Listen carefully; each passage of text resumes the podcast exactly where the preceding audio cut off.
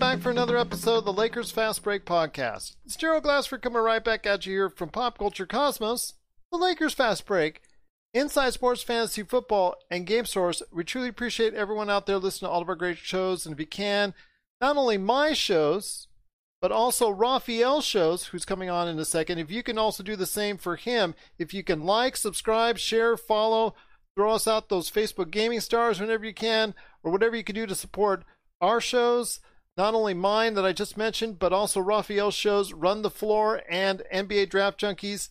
Plus, if you can also support and just go be part of the conversation today at Lakerholics.com, it is all truly appreciated.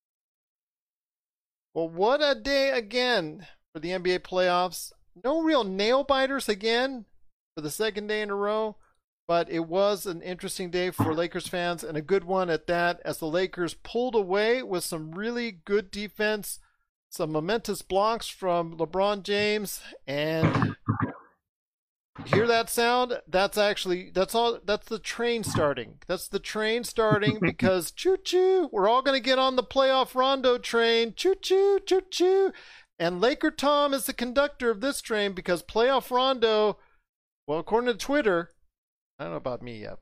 Not 100% sold. But according to Twitter, playoff Rondo is a thing as he really made a great contribution today with 21 points, 9 assists, steals. He just helped out on defense a lot too. I couldn't believe what I was watching. Playoff Rondo is a thing, and the Lakers did pull out a 112 to 102 victory. They really had a uh, made a comfortable lead in the fourth quarter and just never let it go. Just a great performance today from LeBron James, 36 points. Anthony Davis chipped in with 26.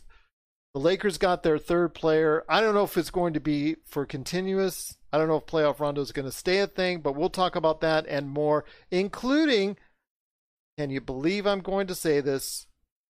Milwaukee is headed home and gone fishing because Miami finally did the deal today and won four games to one in their series with a victory today. We're also going to be talking about Billy Donovan as well.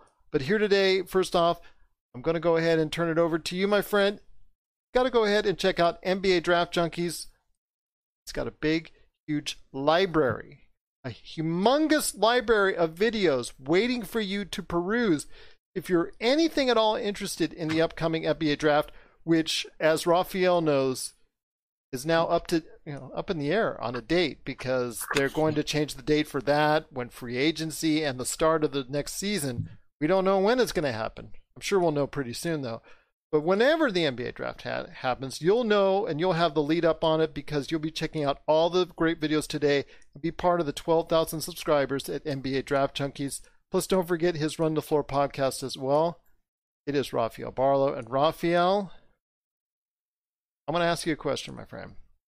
You and I have okay. a great respect for Stone Hansen, who is, by the way, a, a diehard Lakers fan, and I have much respect for him. And he's been great on this show, and I know he's done great as far as our NBA draft coverage and also the mock drafts that he's he's he's been a part of.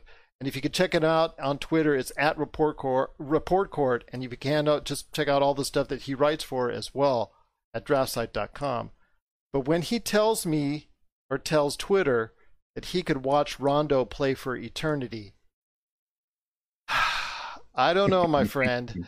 I saw a great performance today, but I don't know if I'm really buying in 100% on playoff Rondo. Well, playoff Rondo is real. It's it's you know, no matter how how much you look at the numbers and say what he doesn't do, and for whatever reasons, when the lights are bright, he I mean he's there. I mean, remember the Chicago series and he made an impact there. and he's done it for his I mean, other than Sacramento, he didn't make the playoffs there. So you didn't get a chance to see playoff Rondo. But if you're not a believer after today, then I don't know what, what will convince you because I think most Laker fans, I shouldn't say most. What about when he was with Dallas, when he really yelled himself out of Dallas? He, know, he quit. yeah, he quit. He took his ball and went home. Um, but, you know, that's such a short memory. It, you know, it's one of the things where you forgot it happened. But I mean, there was a point where I thought Rondo was almost out of the league. because he kept bouncing around from Dallas to Chicago to Sacramento to New Orleans. And then, I mean, he wasn't getting much money from the Lakers. And he might be useless during the regular season. You know, whatever he does during the first 82 means absolutely nothing because like I said, playoff Rondo was real, and I know um, Laker Tom wants to wants to talk. But one of the things that I I never thought about what Rondo does and what he provides is he allows LeBron to be able to like run the floor, and then LeBron is the Lakers' best post post player, in my opinion. I mean, you can say AD the numbers, but AD isn't strong enough to to maintain good low post position. No, Narrow right hips, skinny legs, he can get pushed out. If Bron decides to duck in, there's nobody that's going to be able to stop him from getting low post position. And then he's his and what he was doing today was he was catching the ball in the post and he was just making quick shots before the defense could react. So the thing that I'm scared about well, the NBA and everybody should be scared about going forward is wait until they figure out a LeBron and Rondo pick and roll. If they add that to the offense, it's going to be tough to stop because you have two guys that are the best passers that are going to be the best passers on the court in the action. So once the Lakers figure that out, that it's it's looking like there's going to be a parade on. Uh, is it officially Kobe Bryant Boulevard now? I hope so. I hope so. I want to ask you this before we head to Laker Tom, and that is this. Uh, you know, I know he argues on every play, but he gets like Shaq. He gets. I'm, I'm saying, yeah, I, I have a little bit of bias, but I don't usually like to go ahead and, and, and show off that bias. But seemingly, he gets hit on every single play, and even when he doesn't, uh, when it works on defense, there's sometimes like when he didn't even touch someone, but they the referee just assumed he was touching him and was going to foul him in half court right there as they were you know, like trying to stop a break. He still gets called for. So I don't know if he's getting on the refs too much because to, there's a point where I think the refs just want to just turn him off. But I think it's getting very close to that point because he's arguing on virtually every single play. I understand he gets hit. He's fouled on almost every single play, and I That's understand that. And I understand that, but they're not going to call it every single play. They're just going to say to what level is he getting fouled. I think it's just come to that point now. They're not just going to call it a straight up foul or not foul. Well, I think there were two plays that I think the one play where the ball went out of bounds on Gordon, LeBron fouled Gordon. They didn't call that. and then the next play, he didn't touch Westbrook and he got the ref to change the call. Like how no, does, how often does no, that? They didn't no, they the didn't change the call. They, he thought about it, but then the other referee said, "Don't change your call just because LeBron was yelling at him." So but he, he, but he got that ref to change the call. Yeah, but and did, they had to, yeah.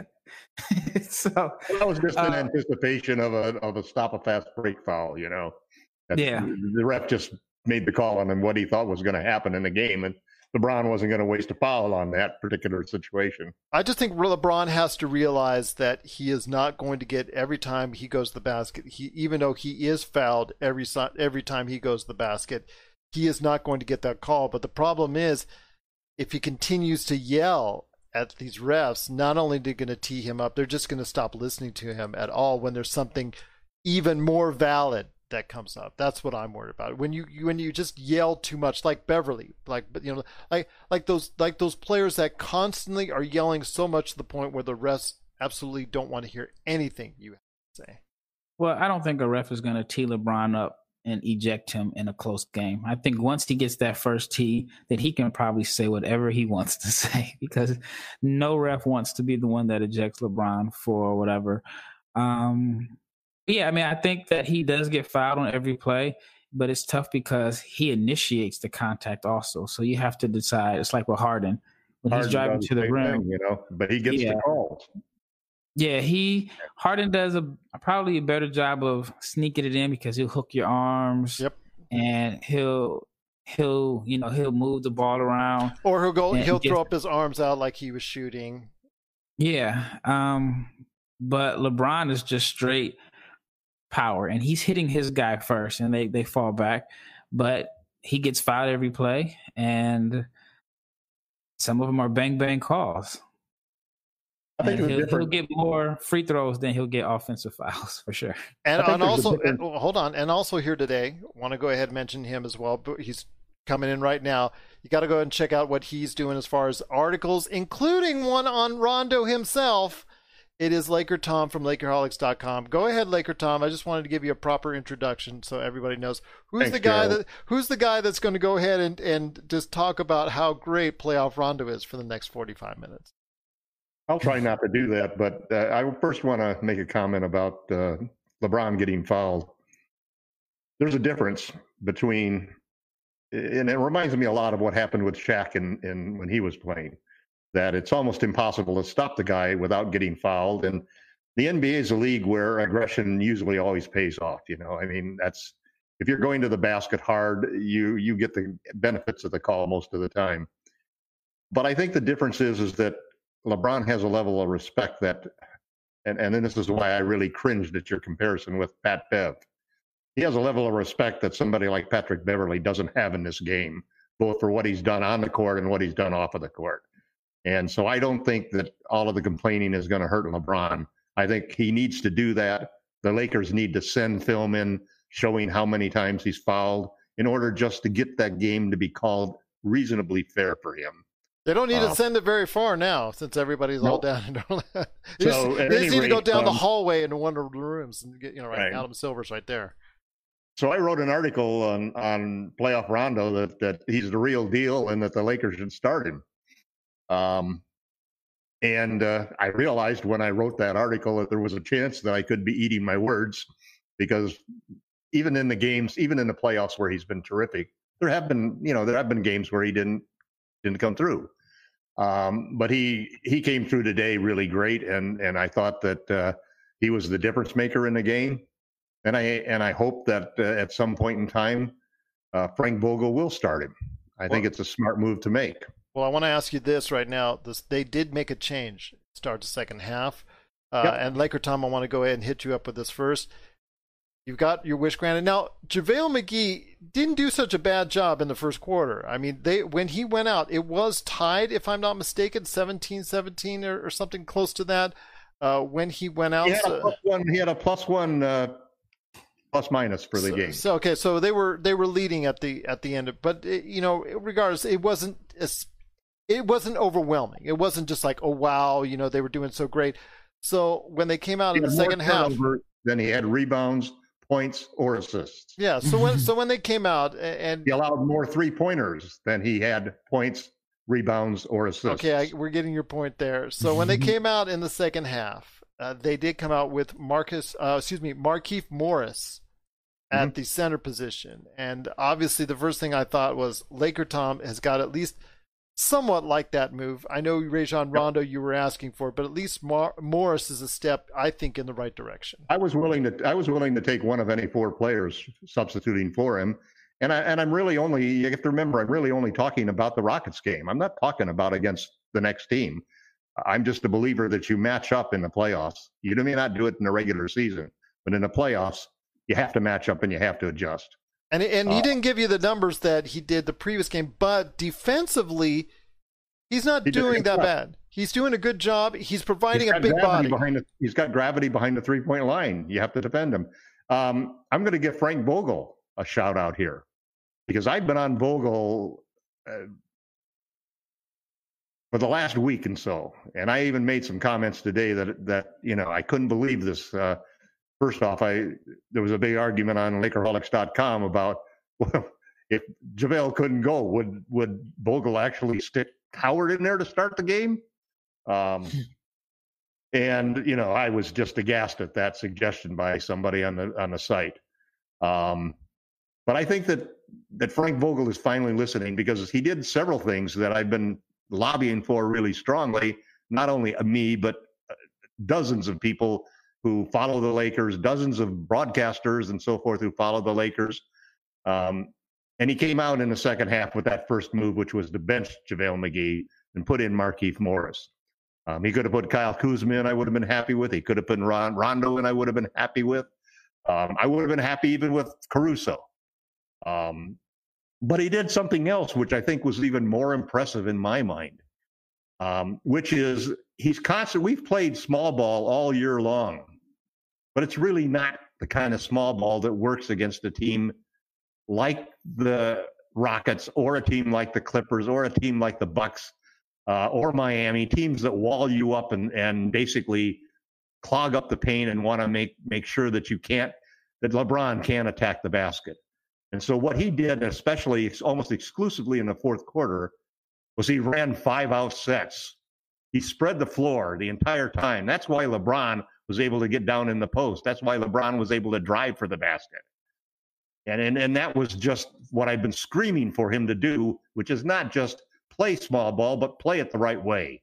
Don't just send Anthony Davis in there to get butchered by PJ Tucker because he doesn't have the, you know, you, you, you can't take a guy with a low center of gravity like Tucker and think that, that a guy with a high center of gravity like AD is going to move him. But, but Raphael is absolutely right. LeBron can move him, and well, he did.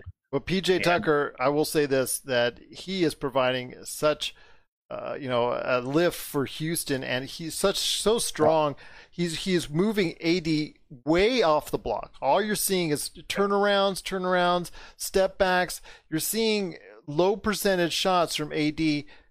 I'm glad that AD is still effective, and uh, yep. he seems to be more he's effective. Yeah, he's making them, and he's making doing a lot of things off the ball or on the break or on the run. That's that's helping him get his numbers, but you know what? It's not because PJ Tucker isn't giving it the 100% or isn't doing a great job defensively. Speaking of defensively, I want to go ahead and real touch on real quick with Raphael. That fourth quarter, the Lakers really locked down the Rockets. I want to hear your thoughts on how they got this done because basically it was an even game through three quarters, and it just seems like not only defensively that they were able to lock everything down, but it just also seemed to me like Houston got worn down by whatever the Lakers were throwing at them.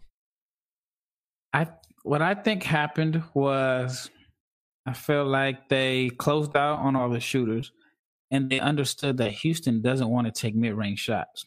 And so once the guys would try to attack the closeout, they weren't necessarily a threat after that because AD was there. Then LeBron was, you know, he was blocking shots. So you have to think about, man, if I not only do I have to try to get past AD, but Bron is flying on the weak side. And then if Westbrook is in, Bron is not guarding Westbrook or Davis is not guarding Westbrook off the ball. So it definitely um, made them think twice about going to the basket. And since they're not taking mid range shots, then it's like they just hard closed out, driving drive, dish. and dish to guys who weren't open. And so I think all of that was sparked by LeBron when he threw a block party. Once he blocked those two shots, I think that guys were discouraged. I mean, I think last game Gordon was just killing the Lakers on straight line drives to the rim. And today, I don't know if he made a late. I think he was like two for ten. So I know one shot was a three, I, or two for nine maybe. I don't remember him getting to the basket today. He made two threes, I, I believe. I'm not mistaken. Yeah. So. And and then also when they couldn't collapse the defense, PJ Tucker couldn't get a shot. I mean, I don't. Did PJ take three shots today? He took three shots. Uh, he only had three points. So, I mean, if you can keep on doing that, because he did hit that, uh, what that uh, one corner three, and that was it. And then, like you said, Eric Gordon was just a, pretty much a non-factor with only ten points and they need that to be effective. Jeff Green did chip in with 16 at a high percentage, but still, when you're talking about, again, for the second game in a row, Houston hitting 40% of your threes, and you're still lost two in a row, that's really telling you something, Laker Tom. Yeah, I think the big difference is the big difference that the Lakers did defensively was doubling Harden. They started the second half not only without JaVale in there and spreading the spreading out on offense with five out sets, but they also doubled Harden every single time down the court. And they they doubled him up high when as soon as he crossed the half court run. And then it was a game, you know, then you play that rotation game where they're going to throw it. They're, they're playing four against three on the Lakers. But the Lakers did a fabulous job of recovering, and, and the guys on the double team got back in they were able to not only challenge shots and but where they got all of their turnovers was playing the passing lanes They were able to intercept those passes and then ignite the fast breaks. And and we won the fast break thing. You know, with just with just amazing statistics. In the first half, we had zero points on fast breaks. We ended up with ten in the second half. In the first half, we had ten turnovers. We had only five in the second half. In points off of turnovers, we had none in the first half at all. And uh, we ended up winning the, the paint game and we dominated in the boards 43 to 30. Um, but everything was the defense in the fourth quarter. They got 20 points, which included five points that were done in garbage time. So basically, we held them when the game was on the line to 15 points in the fourth quarter this game, 17 points in the fourth quarter of the last game. And that was as good a defense as I've seen the Lakers play. I thought the defense this time was even better than it was uh, on Sunday's game. Uh, it's a huge thing, and I agree 100% with what Raphael is saying. The whole thing was inspired by LeBron James' four blocks. But that's the big difference when you go into a defense. See, the whole thing about the Lakers playing small ball and then playing it the right way is they did the same thing on defense to the Rockets as the Rockets have been doing on them, which is the activity you get from having fall five smaller, faster players running around there and you put JaVale McGee and Dwight Howard out there in the court, they cannot cover the ground that these guys can cover. They can't make those rotations. They're not good enough or fast enough and quick enough that you can double team a guy like Harden and make it work. So it all goes in line with, the, you know, I give Frank Vogel kudos for making the adjustments that he needed to make. And he showed me a lot in the second half of this game. Um, it's the Lakers in five, and it's going to happen that way I want to go ahead and throw out some comments real quick. Nigel Dalton, thank you for watching the show and program. I really appreciate it. He said Vogel started double Harden in the second half as, as, well. So I think that was also kind of a factor. Do you think he handled the double teams well, or do you think it was that might have been an issue as far as why they just couldn't really start to produce well in the fourth quarter, Raphael? Uh, well, I thought they made an adjustment in the first half, Houston was killing them with the Harden high pick and roll. And once he got the screen high, he was able to get into the teeth of the defense and get some layups. In the second half, I think they just kind of switched it up a little bit. Um, I mean, I, I, think the Lakers defense played phenomenal. Like I said, it was sparked by LeBron. Just Houston did not have that third score. And and in my opinion, I think this series is going to come down to two things who's ever shooting the ball better between Westbrook and Rondo. Because if one of them is off, then that means off the ball, their man is going to be basically playing free safety. And then I think um, who's ever third score, third or fourth score plays better, which today they got good uh, contribution out of Rondo and Kuzma the cutter. Kuzma killed them with activity. Well, you heard Van Gundy saying it right there because in the first half they were very stagnant on offense and nobody was moving and it was very irritating. You could you could feel the irritation from Stan Van Gundy on his commentary that he just wanted someone to move and Kuzma is a good cutter and he can really get it done when he decides to go ahead and do so. And when you got two guys like LeBron and and Rondo in the backcourt, basically, then that's when you really want to cut. The other thing was that it's just opening it up. It's that five out sets that they ran in the second half that allowed all of those open cuts to be made. And, uh, and as well as LeBron posting up and then LeBron driving to the basket several times for easy layups at the end of the game. Um, this mm-hmm. is a formula that I just hope that Frank understands and, and comes out and just run it from the very beginning of the game. You don't need to just wait around. It, it's it's what really works best against a team like the Rockets, and it's a formula that we're going to need down the road when we pay other teams that that play similar style of basketball. Um, Miami, they play very much the same. A center that can stretch the floor. They spread the court out like that. Uh, the Clippers, basically, even though they they play with a traditional center, their whole drop coverage thing is all based upon on being able to clog the paint.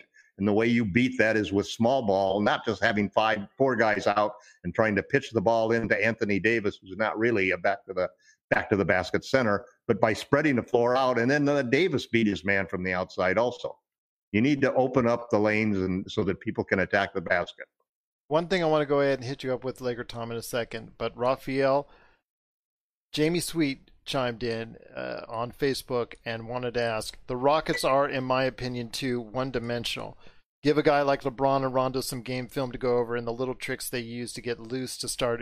You know, they, they whatever they're doing right as far as Houston in previous games, it starts to evaporate. Do you think Houston is a little bit too one dimensional? But you said before this is really all they can do. Yeah, I mean they're they're all in with this style, and um, you know they shot well from three, which you would expect if they shot like the way they shot that it would be tough to beat them. But the problem is, I don't think they got up enough threes that they wanted to. Um, they fell in love with a lot of twos today. I'm going to say that. Yeah, thirty-threes. So they took the 30. same amount as, the Lakers. Yeah, yeah. and you and this is a team that averaging 54 a game. Yeah, this yeah. is a team that wants to put up 60s. So when you're shooting half your threes right there, even it's uh, uh, you know even if it's at a good percentage, it's still kind of a detriment, and Houston it loses in that fact when they're not putting up that many threes. Yeah, they weren't they weren't able to get the ball to the corners, and a lot of times when they get the ball to the corners, they're able to swing it and then get the, you know, the open threes from the slot. So they couldn't get to, to the corners. Tucker didn't get up enough shots. Um, I don't know if it was the Lakers' defense early in the game that that was forcing Houston to get to the basket, or was that their game plan to come out and try to get guys in foul trouble? I know it, it, it was clear that they were trying to get Westbrook going early, which they did get him going. He just wasn't able to really do anything until the fourth quarter when they were down by eight, it seemed like it. But to me, the biggest play of the game for the Lakers was, and I call it a bomb, when Rondo hit that bomb three where he just clock running out three. Yeah, because I know there was a play earlier where I thought Houston played good defense. It might have been KCP who gave the ball to Davis, and it was and we call it a bomb when they give you the ball with two seconds left on the shot clock because somebody didn't want to take the bad shot and they just throw it to you.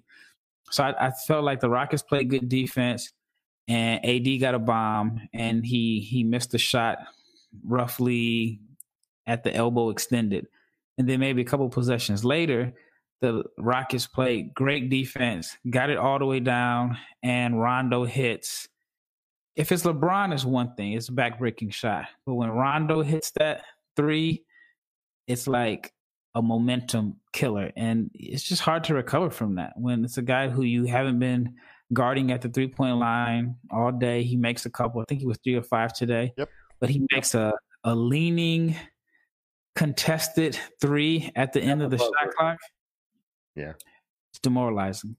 And that put and it also gave the Lakers the first lead over three over four points at that point in time. I think it was a six point lead when they made that shot. So Laker Tom, it was a backbreaker. I couldn't agree with you guys more. So Laker Tom, before we head on to the other two topics of the day in the NBA, want to get your last thoughts on this. So you were kind of hinting towards it. Do you think Frank Vogel will finally relent? Because Raphael and I probably are leaning the other way, but do you think he'll finally relent and make a change in the starting lineup for game four? I'm sort of 50 50 of whether he'll do it or not because he's been un- incredibly obstinate about making adjustments. And I think a lot of it in this particular game was he realized that he can't go down one to two against these guys you know, and so he made that change. Uh, now he may be a little cocky after the way that we were able to turn our defense up again in the fourth quarter. Um, but I don't. I, I think regardless of whether he starts JaVale or not, I always predicted that we would be able to beat the beat the Rockets regardless of of what Frank did, as long as he made adjustments, um, as long as he used the minutes in correctly, um, and I, I love the I love the changes as I said that he did. He went into the double team. He started. He didn't start JaVale to start the second half, and most importantly, he spread the offense out instead of and and took took AD out of the middle and start using him to set picks for LeBron on the outside. He still, you know, it's still a go-to shot to try to get AD those long two pointers, and I'm mm-hmm. fine with that because once AD gets going in that, you know, it's a lot like it's a lot like Kawhi Leonard. It, it's a shot that's not an analytics favorite, but he shoots such a high percentage of them when he gets hot like that that that you got to count on that. And and sometimes in the playoffs, those are the kind of shots that you know that Michael used to make and Kobe used to make that won championships. So even though I'm an analytics oriented uh, person as far as the game goes, I've never gone as far as D'Antoni did to to want to de- deny uh, mid range shots. You know, there's time and place for those shots, and and we made them.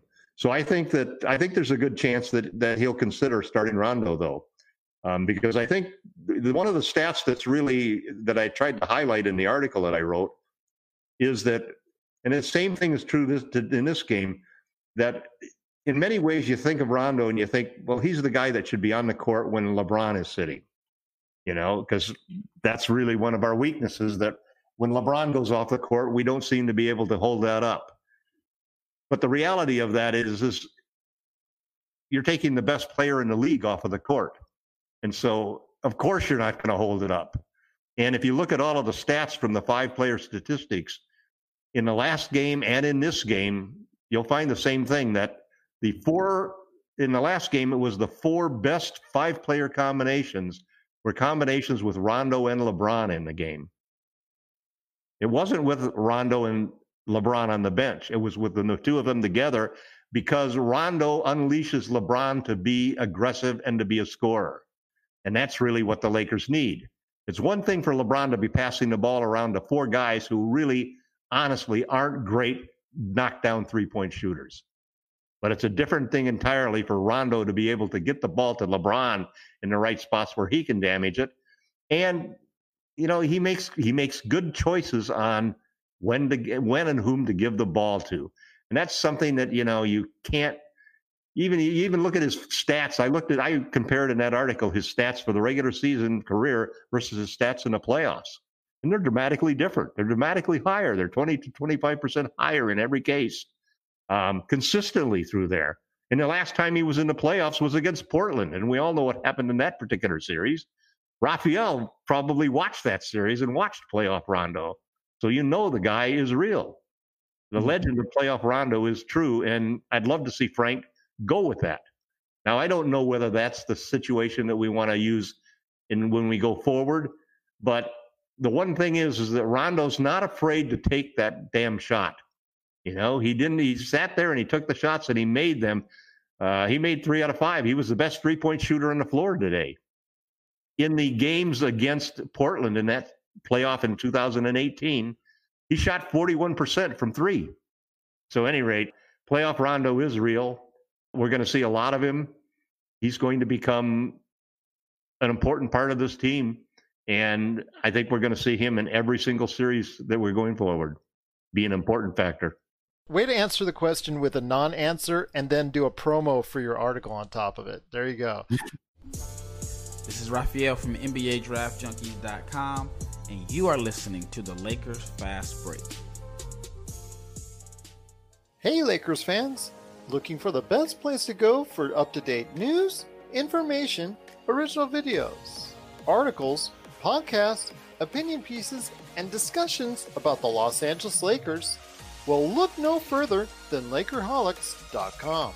With a legion of followers always there talking about everything Lakers and the NBA, there's no better place to go to share your fandom as the team heads toward another championship run. So stop by and be part of the conversation today at Lakerholics.com. Okay, there's a good chance Frank Vogel will think about it. So I ask I you. So. I, I, I already know he's not going to do it. So he doesn't need to. They're up two one. You can start JaVale. You can play him for six minutes, and then you can just not st- start him in the second half. I think that's what they're going to stick with to, to not bruise too many egos. We're already bruising Dwight Howard's ego uh, quite a bit with a second, uh, you know, sit down of the of the playoffs so far, twice in a row of coaching decisions, not not getting any time in. So you can already know that that somewhere Dwight Howard is seething somewhere in Orlando right now. So uh, there's already going to be another hard feelings if you go ahead and sit JaVale down, which again you shouldn't really care about if it's the playoffs. I, I don't, I don't, I don't think JaVale would act that way. I really seriously don't. And and also too, the other thing Well, you got to factor. The other thing you got to factor is Frank often does what he thinks, and whether he talks with LeBron and AD about it or not. It's LeBron and AD who have kept the focus on Rondo and how important he is to the Lakers. And so I don't think you can discount the fact that LeBron and AD would like to see him start. I really believe that. And if you watch the second half, if you watch the second half, though, listen, we got off again to a slow start. We got off to basically a whole full quarter that was basically, or that first six or seven minutes that was wasted times, and and it wasn't like the games where we can blow anybody out. We never. You don't want to go into the third quarter and have to know that you're going to have to play lockdown defense in order to win the game. You know, we need some blowouts along the way. You can't go through seven games of that type of of heavy competition where the game is always on the line going into the fourth quarter. It will come back and bite you at some point in time. And Frank Vogel knows that, and LeBron James knows that, and Anthony Davis knows that. Raphael, So I you- think that there'll be, I think that there's a good chance that there'll be pressure for him to do this. And you can explain it to JaVale by simply saying, JaVale, it's the matchup. Soon as we get to the next round, you're going to start. Raphael, and go, probably all the way rest through the playoffs, you're probably going to start. go ahead, But Raphael. we'll not take a chance with a team like this that's playing a totally different style than anybody else. Okay, okay, Laker time. You got you you, you got it covered, my friend. Go ahead, Okay. Raphael. I just think too much emphasis is being made on who starts. It's all about who finishes. It doesn't matter who starts. We know that JaVale is not going to be on the court to finish games. And we know more than likely Rondo and Kuzma, if not both, will be on the floor. So does it matter if if JaVale plays six minutes at the beginning of the game and he doesn't get in the rest of the game? To me, it doesn't matter. Um, as long as we don't fall way behind it, probably fine. Well, I mean, how if you fall down by twenty in six minutes, that's that's one thing. But I don't Well, think in six in a minutes minute you're and a half when we fell down, we had an eight point lead turn into a one point deficit in one and a half minutes. And I don't think that was all on JaVale. No, it's a You team know? game. Of course, it wasn't all on JaVale, It's, but it's a team game. he Yeah. did turn the ball over once, and he did allow one of the three point shots, and and then immediately there was a change made. Now, I guess under I guess he hurt himself in one of those plays. I never saw what play that was that he turned an ankle. Him or waiters get hurt. I know I know that they called timeout with Yeah. a minute and a half gone into the into the third quarter of the game last on Sunday, and he didn't come back out onto the court. Well, there is going to be a lot of decisions made. You can you can lose a lot in, in a minute and a half. In seven minutes, you could you could really fall behind. I think that there was a reaction there that Vogel saw that he just had to make a change. He had to play small against these guys, or we weren't going to have a chance. Well, I think there's going to be a lot of decisions made over the next couple of days in regards to what Houston might be able to tinker with, but obviously they can't do much in regards to what they do because, like Raphael said, they're all in on what they're doing. I don't think the Lakers will make a change in the starting lineup, and I think that it's going to frustrate Laker Tom even more. You know, it doesn't it doesn't really frustrate me that much. Just like I was not tied down to any given one player starting. Um, as long as Frank goes out there and if he did the same thing as he did this game, I'd be thrilled. I, it wouldn't matter to me that if he started JaVale for five or six minutes, as long as we end up playing five out and we end up playing small ball defense, then I think we'd be fine. Well, there's also other games on the slate tonight, including or the actually you know, the best news of the day if, if you're a Miami Heat fan, and that was Miami uh, clinching their series four games to one over Milwaukee. I know we just lost uh, Raphael here real quick. I hopefully he'll be keep coming back on, but I wanted to go ahead and get uh, your thoughts on what's going on with that series. Look like with no Giannis, no Giannis because Giannis was out for this game. His ankle just couldn't make it a go. Uh, it looks like it was just from there all downhill for Milwaukee. Yeah, it's this was something that I that mo- nobody really expected. I mean, everybody thought Miami was going to give them a good run, um, and I thought Miami had a chance to beat them. But you know, I was thinking six or seven games or something like that. I never thought it'd be a five game, and frankly, it could have easily been a sweep. Um, and the implications the implications for the Milwaukee Bucks as a team um, it really throws all of their all of their plans up in the air. I don't know I don't know Giannis enough to know how he's going to react to the whole situation. Um, you know, at one end of the spectrum, there's that feeling that okay, I can't win a championship here. I'm going to go somewhere else. Um, or let's say there's the second reaction, which is, well, we got to make changes. We got to make major changes, or I'm not going to go anywhere else. Um, my my initial instinct is to believe that he's not going to sign the ma- the super max deal that's on the table.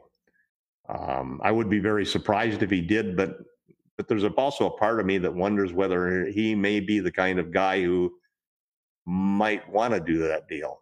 I'm saying yes. I, I told you before yeah. that I think he is signing in on it. I think he's built differently as we're trying to go ahead and get. How uh, important uh, is winning is what it comes down to to him, you know. Uh, and I agree with you on that. Uh, you know, I don't know how well Milwaukee can structure a, which is a viable championship contender because they've been doing a pretty good job so far during the regular season, and you think that they've got a really solid chance both years that they were involved in the playoffs. So I, I can't really fault that. I, I, I still think Budenholzer is still to me kind of the issue, the X factor here, because it, you know again uh, maybe it's the minutes or maybe it's the way he structures his his offense or something going on. Something is going wrong or amiss in the playoffs that they're just not executing properly.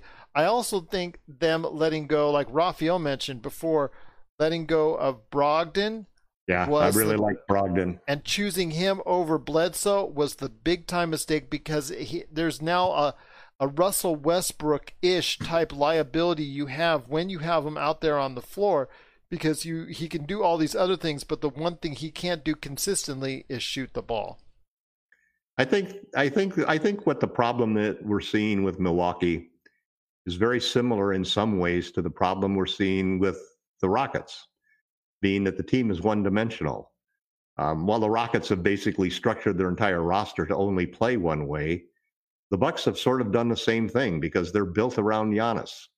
They're built with guys who basically are shooters, spot up shooters, not guys who can go out and get their own basket. The only guy on that team who can do that, uh, and he played, and, and I thought Chris played great, but Middleton's really the only other guy on that team that can go out and get his shot. The rest of the guys are are excellent catch and shoot jump shooters um, and a couple of good defenders, but they don't have they don't have a style that can you know it's it's very much like the Rockets. They can't change how they play, and that was part of the problem that that when you build a team that's so one dimensional like that, you don't have the flexibility. I think one of the things that Rob Pelinka doesn't get enough credit for, um, and I'll I'll even include Frank Vogel in in this in the sense that I, I think a lot of the way that Vogel has built this team around the two center defense Dwight Howard and and uh, Jamal McGee uh, has been something that's given us a lot of flexibility. And when they interviewed Frank, uh, one of the things he said in, during the game and in, in, in, one of his interviews was that you know, listen, we've played small ball all year long. Um, and I've had my problems with how he plays small ball because I never really felt that that AD was a good post up player. Um, but the Lakers have flexibility to play different ways. They have different options to do. Um, Rondo definitely was another factor that came in and, and so forth. And I, I, think that's basically the Bucks' problem that they built that team to only succeed if you can't stop Giannis. And Giannis is at the point where he still has to he still has to evolve and get better at a lot of a couple of things before he's really before he's really a championship player. You know what? I'm going to go ahead and ask Raphael right now. I mean, we saw the ending of the the Bucks season tonight. Obviously, very much premature from what a lot of people a lot of people thought out there because they were amongst a lot of people, including out here in Vegas, one of the favorites to go all the way. And when Giannis did, could not make it for Game Five, you you just saw that that feeling over there as far as when they even playing through the game that that Milwaukee really never stood a chance. What does this say for the Bucks organization going forward? Because you and I have also talked about not getting Brogdon, signing Bledsoe, you know, making the, the possibly some little tweaks that unfortunately could have been going one way, but unfortunately went the other way for the Milwaukee Bucks. Well, one, I think that even though their season was over today, I feel like they shouldn't be too discouraged because I think they've shown that the they can they're competitive without Giannis and the ball moves and it's kind of like the the saying that um, Gortat made when John Wall was out. Everybody eats when John Wall isn't playing, and so I think that they just may have to find different ways to allow everyone to have the ball when when Giannis is on the court. And I think you know, I mean, it's still a long time between now and and and next season, but they can't rely on him as much as they did. They have to find other ways, creative ways to, you know, allow him to get his points, but actually make sure that other guys are are scoring also and the ball is moving instead of him just hard drive left, spin right, and then just throw the ball to somebody and, and they shoot. So that's one thing. Two, um, based off of the the comments that Giannis made tonight, it looks like that he plans to stay in Milwaukee. Now, it's still early. We'll see if he signs the contract extension this summer. And we did see Kyrie say the same thing.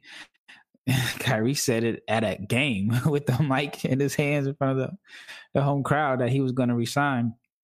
But I, I, I don't think that Giannis is interested in joining up with another team or, or, or moving because um, I don't know if it was here on this podcast or another one, but this is Milwaukee is Giannis's hometown in the states. Like he probably doesn't go to LA or Miami. At least under from what I know, once the season is over, he goes home to Athens. So this is where he lives at. While you know other guys may have homes in LA during the summer or, or Miami and all that. So that's always like something that's that could possibly lure them away if they're in a small market. But I think Giannis is going to be the exception. So for Milwaukee, the future is it's uh it's not as bright as they were hoping it would be at the end of the season. And I think that, you know, well, I've seen the rumors starting tonight that they need to trade for Chris Paul. I don't know what assets they have to get Chris Paul. Expiring contracts, man. That's all you need. And well, even then with OKC, like you still have to have a big contract on the roster to meet the minimum. And so, unless they take Bledsoe or, I mean, of course, Bledsoe would have to be yeah. the key figure in the deal, but I still think there's like twenty million dollars. They have to get up. To, they have to get up to like thirty-three million dollars in order to make the trade work. Yeah, and that's Bledsoe and another big money player. Uh, I mean, I'm sure they're going to have to get some other teams involved. But I think Chris Paul's agency is going to want him in New York.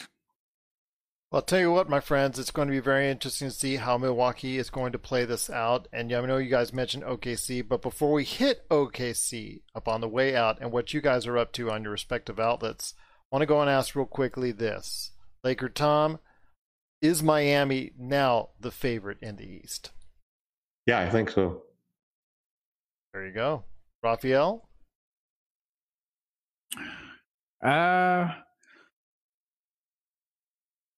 uh, I'm gonna say I'm gonna hold out until we actually have a matchup.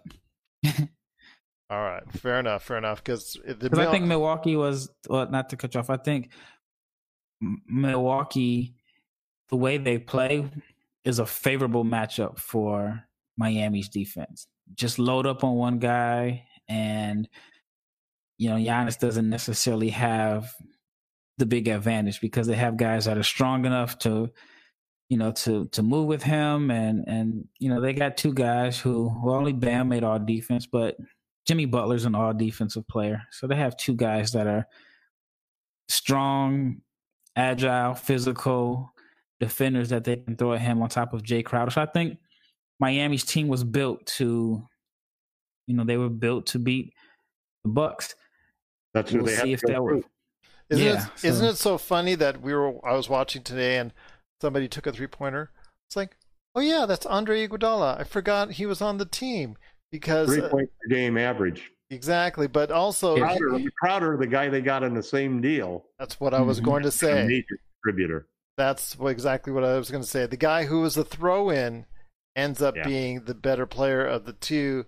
And Iguodala, we don't even see playing major defense against anyone. It's just, it's like he's become the forgotten individual in all this. And Crowder became the integral part of a Miami team, and also Tyler Herro as well. And look at look at Jeff Green's game. Jeff Green has been playing great in these playoffs, and he Jeff- was somebody the Lakers the Lakers could have easily gotten Jeff Green. Oh, you're talking about for the Rockets, yeah. So you're, I, you're hip hopping all over the place. I'm like, okay. No, the guys that the guys who were available that that really turned out to be gems, you know, that really had an impact in the playoffs. Well, yeah, uh, well, Rafi and I have gone over Jeff Green, and Jeff Green uh, wasn't he like if you just- get good Jeff Green, you Yeah. get a, a very good player. But there's some times where you, he just yep.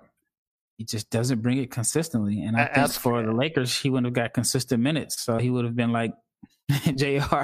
Ask Utah about Jeff Green. You know, ask ask several stops on his way. I mean, Jeff Green was supposed to be when he came out. He was supposed to be one of those superstars for OKC, and just you know, the, it's just a it's a what if scenario when it comes to Jeff Green. So you you don't know which Jeff Green you're going to get, but. Getting back to Miami, I think they are a viable contender for the, the title. I think if anybody undersells them or undershorts them, I think they're they're just kidding themselves. They're they're playing with a lot of confidence, and confidence can get you a long way in the bubble. And they they got shooters, you know. hmm They're they're maybe of the teams left in the playoffs, they're probably the best shooting team that's out there. Shooters and strong defenders, and another thing that coach, they have, Great is- coach who makes adjustments. Is not Mhm. afraid to. But they have multiple guys that can make plays for others. So you Yeah. don't know like who actually is initiating the offense on any given possession. Sometimes it can be Bam, sometimes it can be Jimmy playing pick and roll, sometimes it can be Dragic off the bench. Um, Iguodala can still initiate the offense. So they're they're a tough team. I mean, on paper they may not look like a great team, but they they have defenders, they have shooters, and they have versatility. So they're going to be a tough out. They are And they're the only- out. They're the only team that's going to be has a shot at the finals that has cap space to add another superstar. I'll tell you what, Yep. there's been a lot of great things that Jamie Sweet's been adding. Uh, you know, he's been saying so much about what's going on. So I appreciate Jamie Sweet checking us out. Uh, he he like uh, we, he agrees. Miami did show us something in that series. Uh, and I'll tell you what, right now there's a lot of things to look forward to if you're a Miami fan. Jimmy B, Jamie Sweet, you're so funny. Jamie, Jimmy B, Jimmy B. Uh, but again, for Jamie Sweet, he also said one thing that could be a positive for Mo- Milwaukee is convincing Bledsoe to be the second unit hero. I don't know if he'll want to become a six man on on the He's got too big of a salary that they need for the trade that they're going to have to bring somebody else in. Yeah, I or yeah. agree. Not going to stay. Well, I'll tell you what, my friends, it's going to be very Agent interesting. won't- Agent won't let him stay unless they make changes. Yes, well, it it is going to be very interesting to see what the future lies for Milwaukee and also Miami if they can go all the way.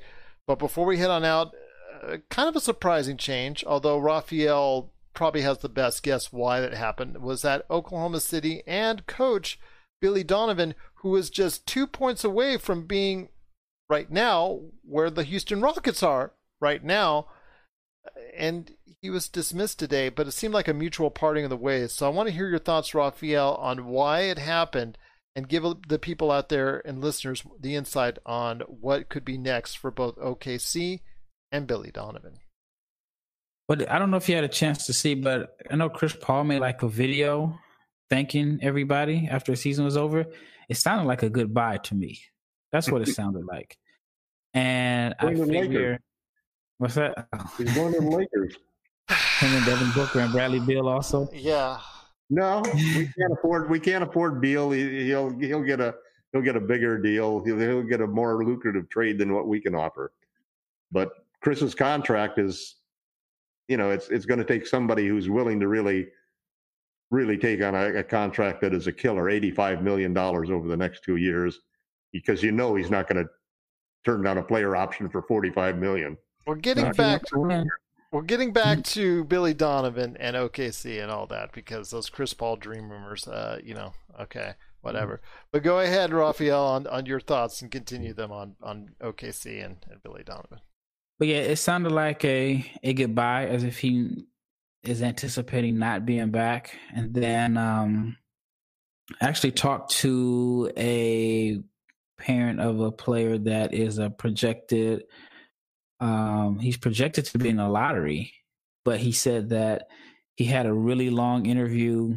His son had a really long interview with the Thunder. And I was like, well, they're not picking in the range he's projected to go. So he said, you know what, they may be looking to make some trades. And maybe they're just doing their due diligence, but for a long interview for like I think he says like a three hour interview for seems like they're pretty serious. And so um but he did mention that um to his knowledge that the Thunder knows that Schroeder is looking for a big, you know, a big contract. I think he still has like 15 million left on his deal for next year. And then, you know, of course, Gallinari is a free agent. And so knowing that if they keep that team together, they're not expected to be a championship team, but you don't want to extend those guys and then have a, a, huge payroll for a team that's going to possibly not even be in the playoffs next year with Portland being healthy and Golden State coming back in the picture. So it does make sense for for them to possibly look to dump some salaries and completely rebuild like we expected them to this year. And I'm guessing Billy Donovan just didn't want to be part of a rebuild. And, and with the vacancies that are open, he can go to Philly, he can go to New Orleans, Chicago. Um, I think for him, it makes it makes more sense. And so I think that I don't think he was fired. I just think that he knew that there's other jobs open. His name is hot because he did such a good job coaching this year. You know, he got criticized a lot because he couldn't win. And and uh because he, you know you, when he had those players, when he had the KDs and the Russes yeah. and all that. But they were up three one with him, uh, and then you know without him, I mean I think people are starting to see that it can be tough to have a winning offense in the playoffs with Russ because he's your he's gonna have the ball in his hands a lot, and he's just not a good decision maker. You got to win or die with him.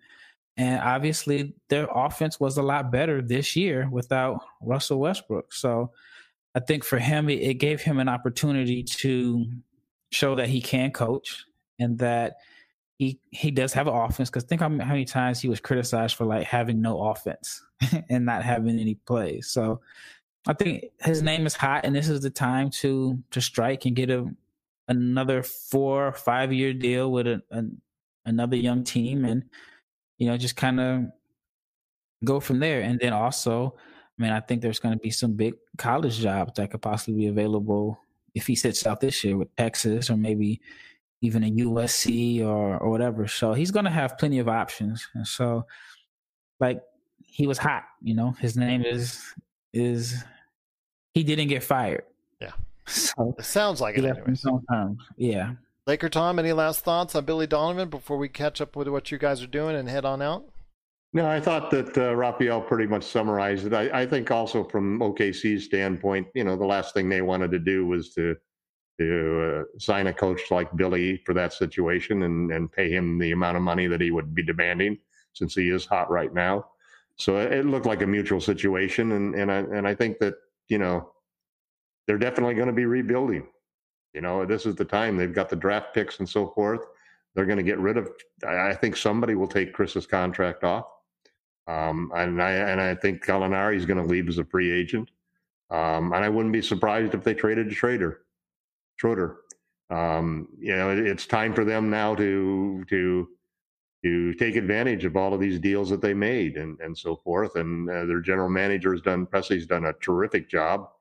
Um, and uh, it's time to cash in now and and start the process. I agree because I think they wouldn't be a lottery team if they came back next year, but they would be too good to have a high pick. Yeah, they'd be, so they'd be one of those dead middle spots which they just don't want to mm-hmm. be.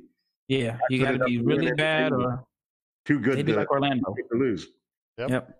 They're going to have even more assets. I mean, we're talking about the team right now that has probably more assets than anyone for the next 10 years. Yep and they're going to be in a situation off season that they're going to have the availability of getting even more assets and coming out of it with even more assets for the next sure. decade. So if they take a step back to go two steps forward, that's a very brilliant plan. And Sam Presti's done a great job of doing that. Has he built the the title winning team? No, he's not. But he's come very close to it, and he's been building some great teams. He's been pretty good as far as his track record. Not perfect, but he's been pretty good in his track record during the draft. So I think that's what he's gambling on doing restarting and rebuilding this team again, and they went above and beyond expectations. So I think Billy Donovan will end a job. I know we're going to hear a lot about his name and also all the other names that are out there as far as the coaches coming up in the next few weeks. So it'll be interesting to see where we're at. We're signaling the ref for a quick timeout, but we'll be back with more of the Lakers Fast Break podcast. Check out what's been going on with the Pop Culture Cosmos Show and the PCC Multiverse. The better that these Marvel films do, the higher the standards are going to be for not just other films in general, but other Marvel films also. I think it's really hard to end a show with this many fans in a satisfying way. That's the Pop Culture Cosmos Show. And the PCC Multiverse. Playing worldwide on radio seven days a week and wherever you get your podcasts. But I know, Raphael, it's late for you, my friend. So before we head on out, I want you to go ahead and give everyone an update on what you're up to with NBADraftJunkies.com and your awesome YouTube page, NBA Draft Junkies. I feel like I say it uh, every night. It's the same every day, and every day is the same. I uploaded a video uh, today where I had a, a, guest come in and talk about his his big board, his mock draft and uh, it was a hot take. He had Tyrese Haliburton at number two, so I put that up. I have another video that I'll put out tomorrow for sure with Henri Henri Drell, who's an Italian prospect. Uh, I did an interview with him, and um, he's he's projected to go maybe mid second round. So I have that up tomorrow, and then I'll have the the Grant Riller piece I've been plugging for the last couple days. So I should possibly have up to three videos up tomorrow. Well, I'm looking forward to that. And that is NBA Draft Junkies on YouTube, where you will see, as I'm showing everybody on Facebook Live, rows after rows after rows full of prospect videos, mock drafts, the whole nine yards. It's available right now for you. Be among the over 12,000 subscribers today at NBA Draft Junkies. And last but certainly not least, there he is right there, Playoff Rondo. You got to go ahead and check out his hmm. latest article right there, Playoff Rondo at Lakerholics.com. So tell us what you have in the works now after a Lakers win at Lakerholics.com. Well, we got several new things going uh, on our uh, podcast page. We just uh, put in a new complete RSS feed for all Laker Fast Breaks podcasts. Um, so you can see, I think, I think there's like 40 or 50 podcasts that are listed on this thing. It goes, actually, it goes 10 pages times 50 times five per page. So there's like 50 podcasts there. And I think there may be more pages that, that click on it. So it's basically you have an opportunity there to go and listen to every single Gerald Glassford podcast or Lakers Fast Break in You've one been there for a week. And uh, and believe me, there there's just some great stuff on it. Uh, uh, yeah, those of you who've listened to us, uh, I call Gerald a podcast extraordinaire uh, because he really he really knows how to engage his audiences and to make his guests uh, ask him the right questions and and give them opportunities to to plug the things that they're talking about and and what the things that they feel passionate about. Um, I've got several different articles working. Uh, one of them is the four players that I think could replace uh, would be good choices to replace um, JaVale McGee for the rest of the Rockets series. Um, I'm working on another article that is basically why the Lakers should make a deal for Chris Paul. Uh, and then I've got a third article I'm working on. Uh, and these articles will probably drop on the days when I don't have a Laker game or when it wasn't a Laker game the night before, because usually I'll do something more timely. But I've got another article that uh, and this was started with me before Giannis and Milwaukee had their little hiccup and didn't make didn't make it out of the out of the second round. And that's basically why I think that uh, the Lakers would be smart not to pursue Giannis this time.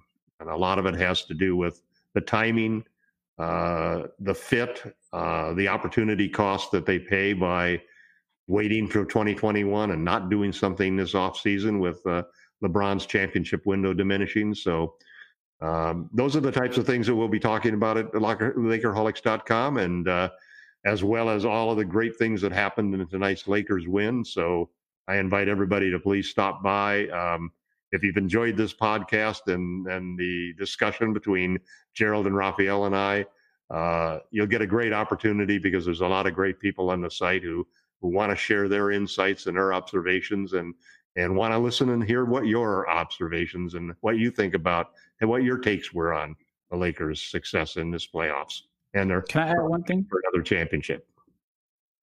Why do people say LeBron's championship window is closing? There's no signs, zero. It's because it's because Father Time has usually won in the past, but He's he may not be favored Time. with LeBron. I tell you, I, I agree with you. I think he's going to be playing in his 40s. Did you see him tonight? He's going to play center. You know, I think, I think you're right about that, Raphael. yes, there's it's there's like if if you didn't know his age, you didn't know that he came in the 2003 draft or whatever, and you watched him play, there are absolutely no signs that says he's in year 17. His He- window is named wide they named- open. They named the defensive team today or just the second team? Yeah, they named first. He didn't make either either team. Really? He That's did, a crying but shame. Well, I but mean, they- but you know, he- did a playoff all def, you know, it would be uh, different. I, I'm not. I'm not getting bad, mad at that because the fact is, he when he turns it on, he can be on that first team.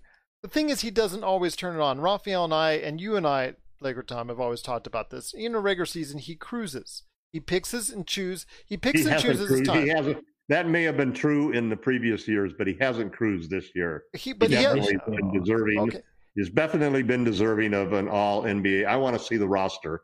A- Anthony, comment on Anthony Davis time. has pushed him to play better defense, but there's And no he- way. he's made in- AD tougher. But there's AD's no- not missing games with a bumped knee anymore. So- Exactly. But I will say this: he's made him play better defense during the season. Did. AD make the first team? Yeah, he did. Okay. Well, I want to ask this, and then, well, I'll just let this say this: he's made AD play better defense. Obviously, he's made uh, AD's made LeBron play better defense, but there no way, shape, or form has LeBron even kicked it up to this level because this is beyond what he was doing in the regular season, and he was very efficient defensively, but he was not playing at this kind of level in the playoffs. So even course he not. Hit playoff LeBron. Yeah, so he hits the higher gear. So I'm just telling you right now that he was playing at a good level, efficient level, but I don't think it was all defensive type worthy like he's playing right now. Because right now he's playing out of this world. On I'll both ends of respond to that after I take a look at the roster that was chosen. I can tell you who it was. It was two Yeah. clutch guys. So it was Bron, AD, Ben Simmons, Giannis, and Well, you said Bron. I'm sorry, not Bron. So it was Anthony Davis, Ben Simmons, Giannis, um, Rudy Gobert, Why? and Marcus Smart. Hmm. Second team was Pat Beverley, Eric Bledsoe, Brook Lopez, Kawhi Leonard, and Bam. I still disagree with that vote. Oh, fair enough. Fair He enough. could have made second team. But people are to the But yeah, line. his- Oh, go ahead. Go ahead. windows, LeBron's window is not closing at all. Not anytime soon. But if you want to be And, I part of the conversation, go ahead. Go ahead. I'm sorry.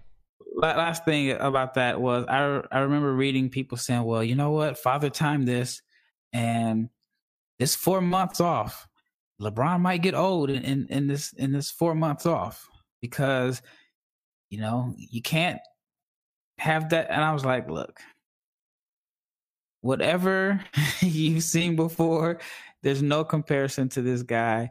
He's he may not be as athletic as he was 10 years ago, but a 15% decline still puts him in the top 1% in the league as far as just athleticism, motor. I mean, I've never seen him. I mean, I've seen him block shots in transition, but I've never seen him blocking shots the way he is this series. He's like a legitimate rim protector. He's like Mutombo out there. so, so no. better uh, combination with LeBron and AD protecting the rim than having Yeah. Howard or McGee in there. Yeah. So sorry I went on a tangent there, but I, No I don't think Bron's window is closing anytime soon. No, but uh, but there's always that risk. You just never know as a person gets older because at some point in time, all of us, you know, we're going to hit that wall, and and Father Time will eventually win. You know, LeBron you can has- postpone it. You can postpone it for beyond beyond comprehension or expectations, but he's undefeated. That's the one thing you got to say. LeBron has eight years left. Yeah, But we'll wait and see I'd love, to see, I'd love to see six of those as a minimum wage player. Well, he could play the same role Magic played in his second stint with the Lakers. Mhm. His IQ is not going anywhere, and then he may even just spot up and shoot threes. I mean, think about Jokic. He is an All NBA performer with zero athleticism, Right. and he's just a high IQ, passes the ball. Think if LeBron could do the same thing as Jokic At at 45. 40, If he got the same calls, or if he got the same calls as Luka did, he could still play point guard too. yeah, Remember, the oldest Maybe player around ever in the NBA, I believe, is around 50. There you go. oh, um, Somebody Uh, played at fifty. Mutombo, Somebody play it. Mutombo or, or No. Bo. No, it's happened uh, a while back. I think early in the early days. I looked it up a little, little while back, but yeah, it happened a while back. So I think it was either 49 or 50. But Well, you know he the, didn't the for president, that could be the only thing that, that could change it if he went into politics. uh, There's a there's a rumor, and it's, it's come from a pretty valid source that Mutombo is a whole lot older than his birth certificate. yeah, that so could be true. they're saying that he played to like 48. right. Well, when you're seven ten, it's a big difference there too. Well, you know. that's Manute Bol too, as well. But I will go ahead and say this: if you want the latest and greatest on the Lakers information, head on over to Lakerholics.com. You'll see all the great articles there by Laker Tom, five things from Jamie Sweet, and also great articles as well from Magic Man, aka Sean Grice. You'll see great videos from Raphael, and you'll also see stuff from me right there at the Lakers Fast Break. Well, my friends, it's been great talking to you. Any questions for us at Barlow500, at NBA Draft Junkies, at Laker Tom, and at Lakers Fast Break? We truly appreciate any shout outs that you give for us. Please support all the stuff that we do as independent podcasters, independent columnists, and an independent site covering the world of basketball. We truly appreciate any support that you can give us. Please go out and vote, register if you haven't already, make a change that's going to change our world for the better this fall. We go ahead and do things right. We can end systemic racism and fight the injustices that are out there. Please, if you can, do so. Register to vote and make that choice today. We truly appreciate everybody watching. Raphael and I will be back tomorrow for day 21 of the NBA playoffs. Coming right back at you here at the Lakers Fast Break Podcast.